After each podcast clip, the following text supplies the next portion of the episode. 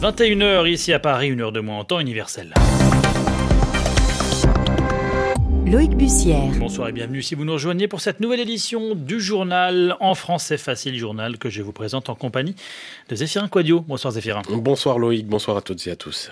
À la une de l'actualité, l'Espagne et ce procès historique. 12 dirigeants indépendantistes catalans doivent répondre de leur tentative de sédition. C'était il y a un peu plus de deux ans. À la une également, l'opposition de nouveau dans la rue au Venezuela à l'appel de Juan Guaido le président par intérim autoproclamé qui annonce ce soir l'arrivée de l'aide humanitaire bloquée à la frontière colombienne. Et puis le football avec euh, un match compliqué pour le Paris Saint-Germain en huitième de finale aller de la Ligue des Champions. Les Parisiens affrontent Manchester United en Angleterre sans leurs attaquants vedettes Neymar et Cavani. Les journaux. Les journaux en français facile. En français facile. C'est un procès historique qui s'est ouvert aujourd'hui en Espagne, celui de dirigeants indépendantistes catalans accusés de sédition. Et comprendre qu'il leur est reproché d'avoir pris position contre le pouvoir. Les faits remontent au mois d'octobre 2017 quand ils avaient tenté d'organiser un référendum sur l'indépendance de la région, un vote jugé illégal par la justice espagnole. À Madrid, la correspondance de François Musso. Ce procès, que les médias espagnols qualifient comme étant le plus décisif de ces 40 dernières années de démocratie, a été marqué par les propos très véhéments des leaders séparatistes accusés de rébellion contre l'État espagnol. Carles Puigdemont, l'ancien président catalan et chef de file des sécessionnistes, qui se trouve à Berlin pour le festival de cinéma, a demandé à Madrid, je cite, de rectifier immédiatement et d'absoudre les 12 personnes mises en examen. Des accusés qui, rappelons-le, encourent des peines très lourdes pour avoir, selon l'accusation, tenté de rompre l'Espagne, jusqu'à 25 ans de réclusion pour l'ex-vice-président catalan Oriol Junqueras. Leurs droits sont totalement bafoués, se sont plaints leurs avocats. L'un d'eux a même affirmé que ces leaders séparatistes sont traités, je cite, comme s'ils étaient des terroristes. D'une manière générale, le camp indépendantiste estime qu'il s'agit d'une parodie de justice et que ce procès est la preuve que l'Espagne n'est pas une vraie démocratie. En face, le chef du gouvernement socialiste Pedro Sanchez, très soucieux de l'image extérieure de son pays, endommagé depuis le début du conflit en Catalogne, a lui assuré au contraire que l'Espagne ne fait qu'appliquer la loi de façon scrupuleuse. François Musso, Madrid RFI. À la une également, la situation au Venezuela où l'opposition est de nouveau dans la rue. à l'appel de Juan Guaido, le président par intérim autoproclamé, qui poursuit donc son bras de fer avec le pouvoir de Nicolas Maduro et qui, en marge de la manifestation, vient d'annoncer une date, le 23 février. Ce jour-là, dit-il, sans citer ses sources, l'aide humanitaire bloquée par le gouvernement à la frontière du pays va faire son entrée sur le sol vénézuélien. Explication Vincent Souriau. Pourquoi le 23 février D'où partira cette cargaison De Colombie Du Brésil On l'ignore encore et surtout, quelle sera la réaction des autorités et l'armée qui bloquent pour l'instant l'entrée de cette aide humanitaire à la demande du président Nicolas Maduro? Va-t-elle laisser passer un ou plusieurs convois sans violence? Aucune réponse à ces questions pour l'instant et aucune réaction du gouvernement. Mais avec cette date précise du 23 février, Juan Guaido frappe fort de nouveau. Il maintient la pression sur le pouvoir en place, qui va devoir réagir. Et c'était le but de la mobilisation d'aujourd'hui. Toujours la même stratégie. Mettre en avant la crise économique, alimentaire, sanitaire qui touche le pays. Réclamer que le pouvoir vénézuélien cède, qu'il laisse entrer l'aide humanitaire afin de soulager la population. Parce que cette crise se lit sur les pancartes des manifestants.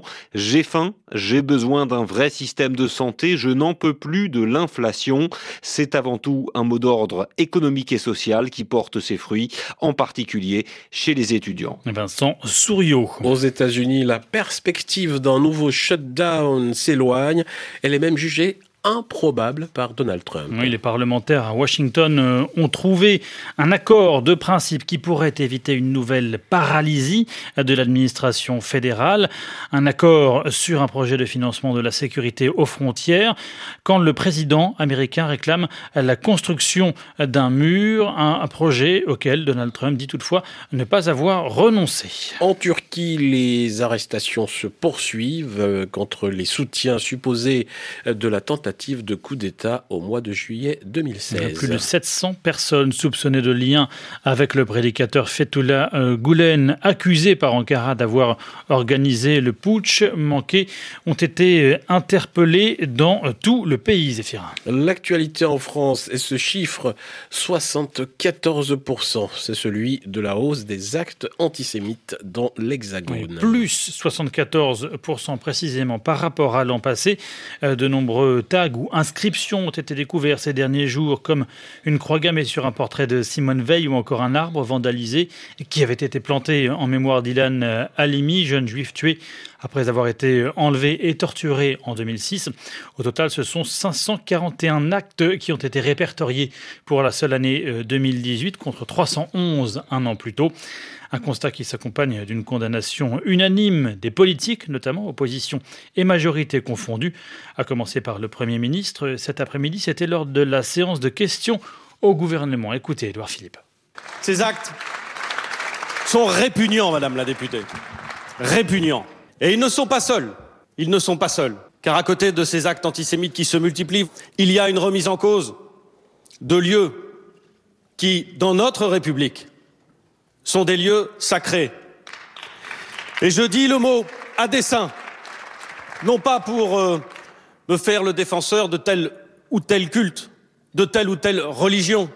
Vous m'interrogez, Madame la députée, sur euh, ce qu'il convient de faire face à cette explosion des actes antisémites, face à cette explosion des actes racistes. Cela n'est pas acceptable. Cela n'est jamais innocent. Cela n'est jamais gratuit. Nous devons le dire. Voilà, extrait de l'intervention d'Edouard Philippe cet après-midi lors de la séance de questions au gouvernement. Et cette information que l'on apprend ce soir, la mise en examen d'Avas Paris dans le dossier Business France. Oui, mise en examen pour recel de favoritisme dans cette affaire qui porte sur un déplacement d'Emmanuel Macron à Las Vegas en janvier 2016. La justice cherche à faire toute la lumière sur les conditions dans lesquelles Business France a confié au groupe publicitaire l'organisation d'une soirée de promotion de la French Tech autour d'Emmanuel Macron, qui était alors ministre de l'économie. Avas Paris conteste fermement les motifs de sa euh, mise en examen et a posé un recours en annulation de cette décision. On reste au chapitre judiciaire avec cette affaire qui fait grand bruit dans le cercle du journalisme parisien. Une affaire de harcèlement sur Internet, celle de la Ligue du LOL, du nom d'un groupe Facebook privé. Humour douteux, détournement de photos et d'articles, insultes sexistes, antisémites ou encore homophobes. Près de dix ans après les faits, la parole se libère sur Twitter notamment, où les victimes semblent prendre leur revanche. Alors que risquent les anciens harceleurs, aujourd'hui parfois intégrés dans de grands médias dans cette affaire? On fait le point avec Pierre Olivier.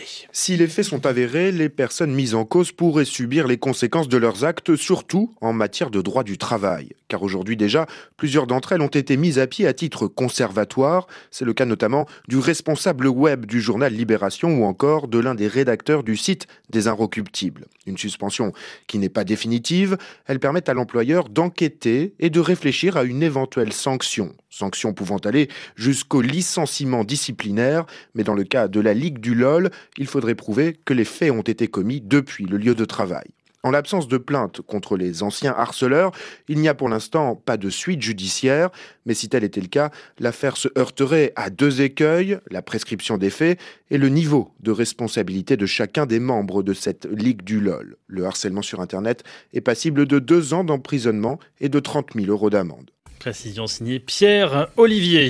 Du football à présent, Loïc, avec euh, le début hein, des huitièmes de finale aller de Ligue des Champions. Oui, à l'affiche AS Rome, Porto et Manchester United, Paris Saint-Germain. Déplacement délicat pour les Parisiens, privés de euh, leur star Neymar et Edinson Cavani, tous deux blessés. Les deux rencontres viennent de commencer en Angleterre. Le match a commencé euh, par un hommage à Gordon Banks, le gardien euh, de l'équipe d'Angleterre victorieuse de la Coupe du Monde de football 1966 qui euh, est décédé la nuit dernière à l'âge de 81 euh, ans. Son nom est associé à ce qui est considéré comme l'arrêt du siècle quand il avait empêché le Brésilien Pelé de marquer. C'était le 7 juillet 1970 dans le stade mexicain de Guadalajara. C'est la fin de ce journal en français facile.